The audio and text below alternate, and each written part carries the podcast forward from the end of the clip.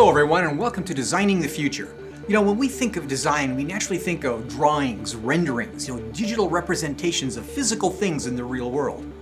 And we tend to think of the engineering of those things as straightforward processes of imagination, calculation, and then codification of ideas that guide the people that build structures and devices.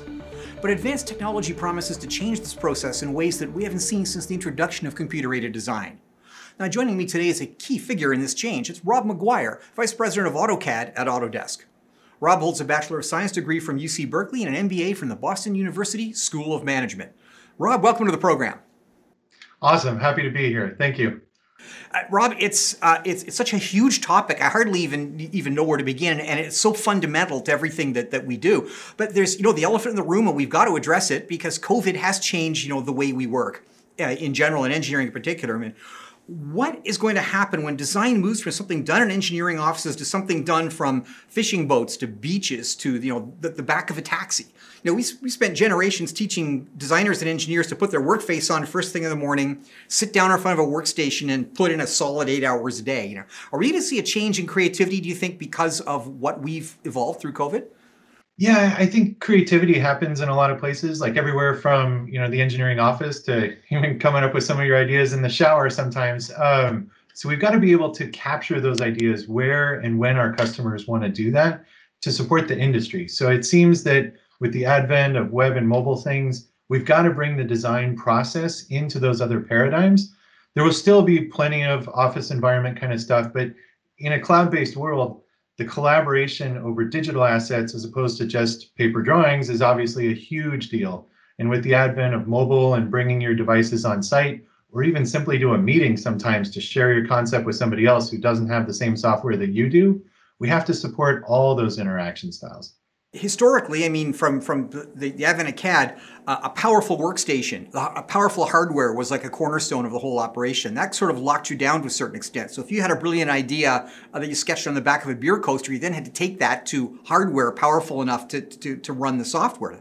Um, are, is, this, is that breaking down? Are we reaching a world now? You mentioned cloud, where you know what I can take that that that that five hundred dollar offshore laptop and, and, and make it sing. Absolutely, oh, I, I think all of the above. I think there's plenty of people who want those high powered workstations for really big data sets. But the more we move things to the cloud, there's practically infinite processing out there. The other huge piece of this, I'll say, is, is the advent of GPUs, right? Like 20, 30 years ago. Um, and it's not just for graphics. I'm talking about like actually solid modeling processing. The amount of computational power you can put on a GPU is huge.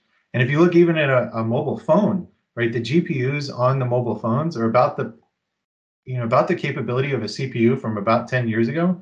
So if you think about, you know, a lot of CAD solutions have been around for decades, you know, they can run in mobile environments full speed, right? And so with with cloud, the downside is is latency, right? Like if you have to move all your data up to the cloud or pull it back down, that that can be a little bit time intensive. So it ends up being this sort of computational versus latency trade-off so if you've got the computing power right in front of you, like let her rip, right? Like get get the full speed, get the full performance of what you paid for, but you can offload that to the cloud. And you know, companies like Autodesk and the cloud providers out there can help uh, automate that process on your behalf, especially if you're doing something like simulation, like fluid dynamic simulation, finite element modeling simulation. Those hugely computationally intensive uh, processes can be offloaded and then bring the result back to to the author to the designer yeah, I mean the uh, um, uh, the graphics card people, those hardware people. It, I, I, wonder if it caught them by surprise how much of their their of their how many of their devices end up being used for things like AI and things nothing to do with graphics at all. Yeah, well, and and on that one, I think the interesting thing, honestly, is Bitcoin. Like a lot of people found that they could do the the Bitcoin mining on the graphics card, so the graphics card market just exploded, right? So graphics cards went everywhere, and the hardest ones are actually still hard to find, especially even in a COVID time. We have supply chain issues worldwide. So getting some of the latest and greatest graphics cards is relatively difficult. But the good news for CAD and design industry is that you can actually, the prevalence of those cards is everywhere now, right? They get cheaper and they have those sort of generational shifts in computational power that really makes it so that, uh, you know, our models and designs can really sing. And what it also gets is that a lot of times a lot of our designs were fragmented over many different companies and many different uh, constituencies. Like we start to link all of those designs together. So the model gets bigger right? The data set gets bigger. You can have historical versions. You can have variations of your designs. All of that is right in front of you whereas before you'd have to sort of manually save off different versions and share something with somebody else merge changes between other uh, other designers and colleagues. And that is really changing, right? So we can provide tools to make those collaborative processes considerably easier than they were before. Yeah, now, of course, we're talking about the cloud, and um, historically, uh, I, I come from the automotive industry originally, and and uh, networking was very commonly done by by General Motors and Ford by the uh, by the big three previously, with very proprietary, very rigid, and incredibly expensive systems that were closely held, and they were sort of shared with top level tier ones to a limited basis. But I mean, uh, I was still one of those one of those guys with a briefcase on a flight to Detroit Metro on Monday morning to, to actually collaborate, you know, face to face. Uh, now we're at a point where it seems that even small and medium-sized enterprises involved in engineering and design have the same level of connectivity as like transnational corporations. So if I'm, you know, if, if, if I'm welding process piping for an oil refinery, I, I have, it's, I get the sense that I've got similar power to Bechtel. Is, is, is that the future? Yeah, no, absolutely. I think there's been a lot of collaborative processes in the industry for, you know, decades, right? But it was all sort of behind the firewall product data management, product lifecycle management offerings. But as those offerings move to the cloud, their capacity and scalability has to increase, right? And as it does, it it just democratizes the whole thing, right? It, it's kind of the similar to AWS as a developer, you can sort of walk in and just pay for what you need. That is what our industry is doing, right? So having to not having to invest in a huge data center to support a cloud, you don't have to invest in a huge product data management installation crazy network setups to deal with your you know tier one suppliers and that sort of thing. You can all just be on on the cloud but obviously things like security scalability control um, even like uh, patriation rights so where is the data stored right? If you're doing business in the european union you need to know where it is and there's various privacy laws and data residency laws that have to be uh, considered in the process but what it does is it makes that barrier to entry so small, right? You walk in the front door, you say, I want these collaboration tools, and there you go, right? And and I think not only do we have sort of the product data management, product lifecycle management aspects of collaboration, but what does that look like in the design environment? Like, what does that look like on a mobile device? What does it look like on a uh, on a web offering? So, and how do you switch uh, switch between the the various platforms? That is kind of the new paradigm and when we have so many different products from so many different companies, we have to stitch those data networks together to support those collaborative processes for our customers. Uh, now we, are we're, we're, we're talking about you know multiple things going on the, with cloud cloud connectivity, and you also mentioned you know the hardware, uh, mobile devices, uh, we, we went for a world where you had um, you had you know DECwriters. You basically you had a, a, a, you had a mainframe computer and a terminal in your office. To a world in which we had very very powerful workstations, which were still in our office. Then we had powerful laptops that let us take it home with us to a world, another world you're talking about now, where where we're not only device agnostic, we're actually device ignorant in the sense of do we actually care anymore what the hardware is we're using the thing? And instead of the back of the beer coaster, am I going to take out my smartphone and a stylus and sketch my design? Is this the future?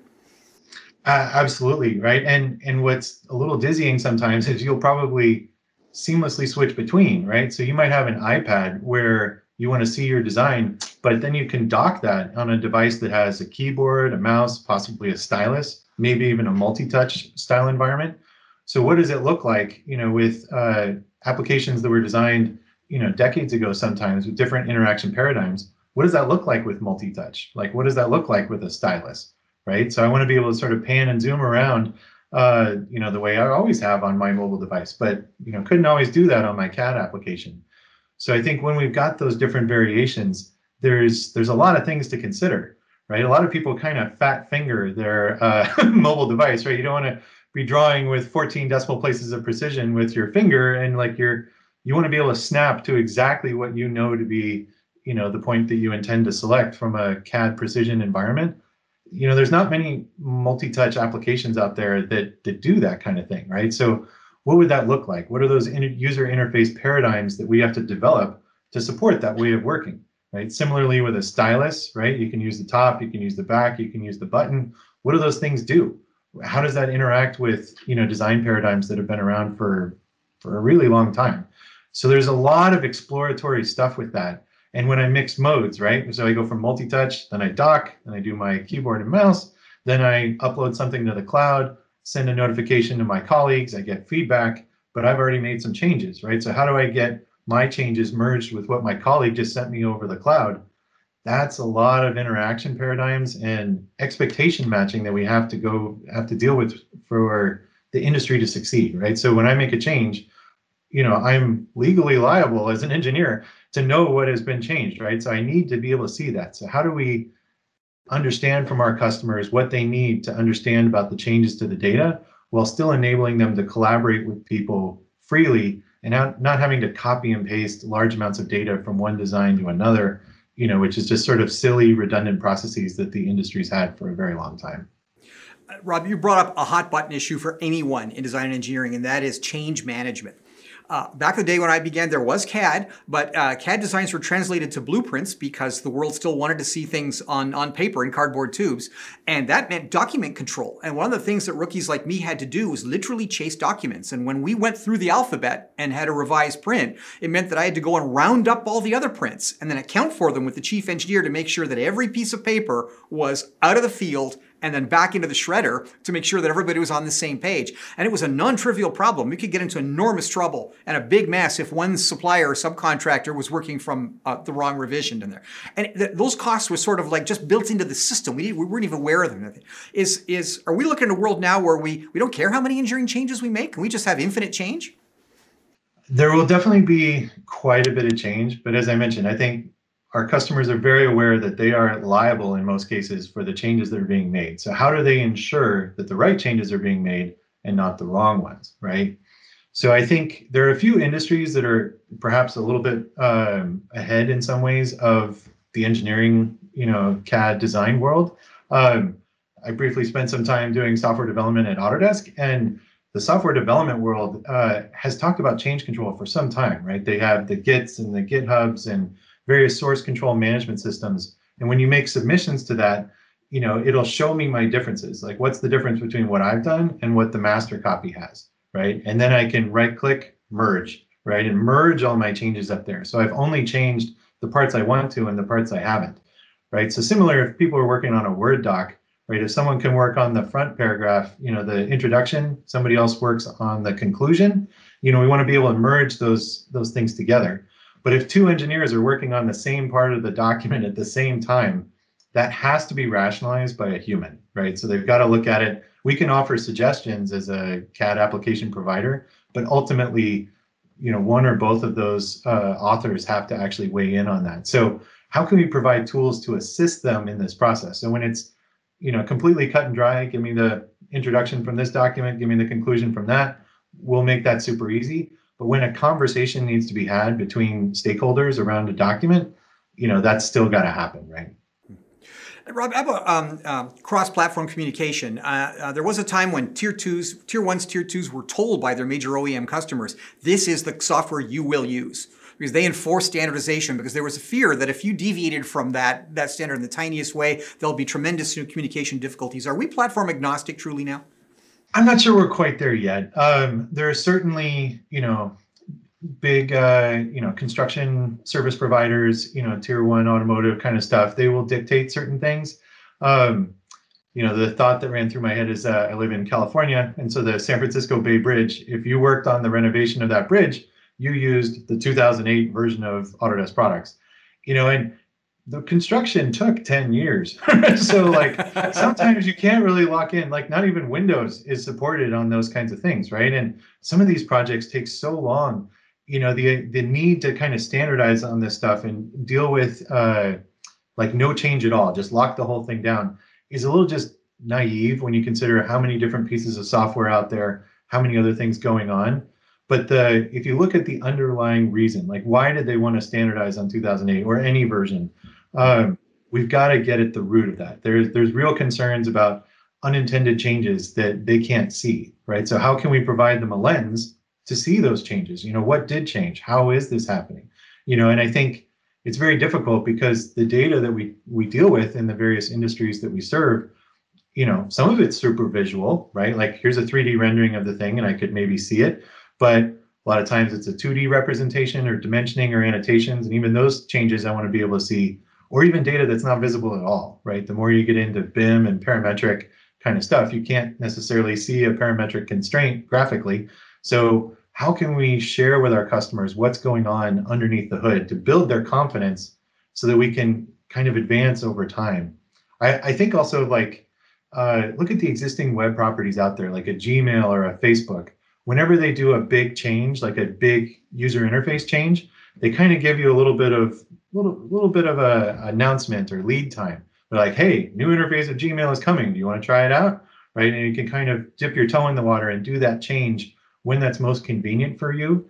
However, to think that something like Gmail or Facebook isn't going to change is just not reality, right? And I think most of software as a whole is going in that direction. So it has to stay up to date. It has to stay always on. So we might support a few different versions here and there, but we will increasingly be consolidating people towards uh, the latest and greatest. The other big reason people need that is, you know, the security threats in the cloud are bigger now than they've ever been, right? And we have to be responsive, right? There will be mistakes in the software industry that will create vulnerabilities and we have to provide a means for those software companies to resolve that as fast as humanly possible to protect all of our data right not just design but banking and governments and everything else you know the that idea that you can lock down a workstation on a certain version of things is is certainly fading away well, you, you brought up another hot button issue one that everyone's talking about. Um, um, I visited uh, tier ones, the aerospace industry, who physically use um, uh, specially procured USB sticks to move files because they're they're so security um, they're concerned about even Ethernet connections, let alone uh, to the cloud. And uh, we have you have ITAR regulations or regulatory issues or proprietary information. There's security issues from a national security standpoint. Is is there a, is there is there ever going to be a standard sort of level of security or standardized cloud-based security system where we can say I'm good and then not worry about this? Possibly, yes. I mean, so there's some standards out there now. Uh, we're very seriously considering the FedRAMP standard. So, um, and there's various levels of that. Um, you go going up and down. You know, the truth is there are some, you know, some organizations, usually military, Department of Defense, they're going to want to be on super lockdown, and and that's okay. But I think there's, uh, you know, I've even been on site in places where they use hot glue and they stick it in the USB port so that no one can stick a USB drive in there either. So it, it happens and it is out there. But I think a lot of groups that are just perhaps a little bit afraid of the cloud, you know, think that they're, you know, the US Army or uh, the Navy SEALs or somebody like that. And they're simply not, right? The benefits of the cloud far outweigh some of the risks that they're concerned about. And that's up to the software industry to convince our customers that that is indeed the case. But I think the vast majority of people are not not dark sites, like meaning people that never go on the internet ever. Most of these things are on a network. And as you say, the network is vulnerable by itself. And chances are the Googles and AWSs and Microsofts of the world are a hell of a lot better at network security than uh, than some of the smaller mom and pop shops that don't even really have uh, true network administration. So I think when people come to that realization, you know, it's it's going to shift, right? So we've seen a huge shift uh, at Autodesk of just how many of our files are you know locally on uh, either C drives or network drives. You know, usually what happens is one of those network servers blows up and the company loses almost all of their data because of some multi hard drive failure and the RAID blew up. And then they just decide that, look, you know, Microsoft OneDrive or SharePoint or Teams is frankly better at this than they are. Right. And it's not a value add for customers, right? Like all of this stuff is overhead to maintain your old network, your own network to maintain your own hard drive repository or archive of drawings, it's simply cheaper, faster, safer, and more secure to put it in the cloud, right? And so we've seen a huge shift over the last five, six years where people were very afraid of doing this. And in general, most of the industry is starting to realize that that's that's the better choice. Uh, Rob, where, where are the customer expectations? Who, who do they feel is responsible for security? Ultimately, of course, the customer will blame the engineering firm if something goes horribly wrong. But does the engineering firm do they look to do they look to Autodesk? Do they look to AWS? Do, do they look to their hardware supplier? Is it where do they point a finger in this case? Yeah, no, there's there's a lot of finger pointing. Um, you know, in the construction industry, the sort of running joke is the the last phase of construction is litigation. so um, how do you, you know, uh, who's responsible, right? If the thing is over budget or um, over schedule, who's at fault, right? Or if there's a network security problem or whatever, who owns that stuff, right? So there's an increasing amount of standards in the world. Um, so there's something known as the common common data environment. So in Europe, something known as the ISO 19650 standard. So if you do construction in Europe, you pretty much have to be compliant with the standard these days. And so general contractors are usually the ones that kind of own the repository. They have lots of subcontractors, and so they'll sort of farm out that. So the GC is usually the one that uh, fires it up. Then who do they who are they buying that environment from? Right. So if, do they buy it from Autodesk? Do they buy it from AWS? Do they buy it from other app, other companies? So it's kind of like whoever's got that first name on the contractual line, like they're usually the liable party, right? And so that's that's a real deal, right? And so service level agreements, you know, tend to be sort of uh, spelled out. A lot of the big companies have sp- uh, specific contracts that tell you what is your uptime, what is the response time, you know, time to detection of failure, time to remediation of failure. All of that kind of stuff is is explicitly spelled out. Again, the mid tier to small companies, they don't have the lawyers and the computer science people to be able to figure all that out.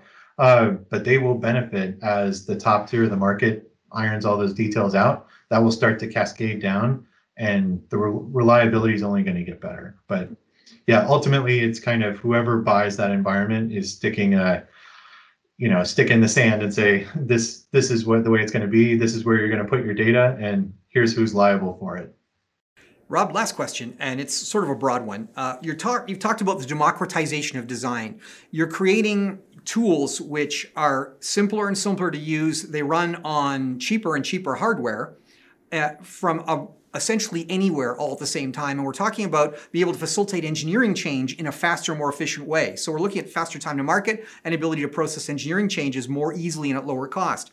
Uh, at what point are we looking at a world in which the customer, the end user of a product, is actively involved in the redesign of the product? In the sense of the real time feedback goes back to the manufacturer and says, you know, uh, uh, this radio will work a lot better if you made the knob bigger. And in fact, I made a sketch of uh, what I think a bigger knob should look like. Take a look. Is, is that the future? Absolutely. Yeah, it's uh, it's kind of silly, but uh, I, I, watch a few designers on YouTube, right? And you kind of watch like the cutting edge of what the next generation is doing, and people have different CAD models of what they're working on. And I don't know those of you familiar with Discord, uh, but it's basically you know online kind of forum sort of thing. People are posting different design ideas, and it's sort of a very public way to to do these designs. And you get different iterations. People can comment on them. There's a whole sort of narrative, right? So the part of the design process that tended to happen across the conference table, you know, or in a conference call, that is starting to move online, right? So I can see these different versions and start to work on this together. Everybody's got, you know, different opinions about whether their designs are truly public or if we're going to put it in some sort of private cloud and only have certain people comment and iterate on that. But that that discussion, right? That's a super valuable design feedback discussion that's been part of design since the very beginning that is going to start to digitize, right? So people are out on site, they take a picture of whatever's going on, attach it to the drawing. I don't necessarily want to print it with the drawing, right? But I want to be able to talk about it. I want to be able to review it, have a conversation with my constituents about the quality of this design and what possible improvements would be better. And so those pieces of feedback are going to come from all different angles, right? Other people using the power uh, design tools, others just take pictures of stuff, others just put random comments on the internet how do we bring all of that back together? And so the, the person that's rationalizing all of those suggestions and ultimately going to make a new iteration of that design, how do we make their lives easier, right? And so that's that's what I think it's going to move to. Yeah, incredible future. Rob McGuire, Autodesk AutoCAD, thanks for joining us on the show. Thank you very much. Happy to be here. And thank you for joining us in Designing the Future. See you again next time.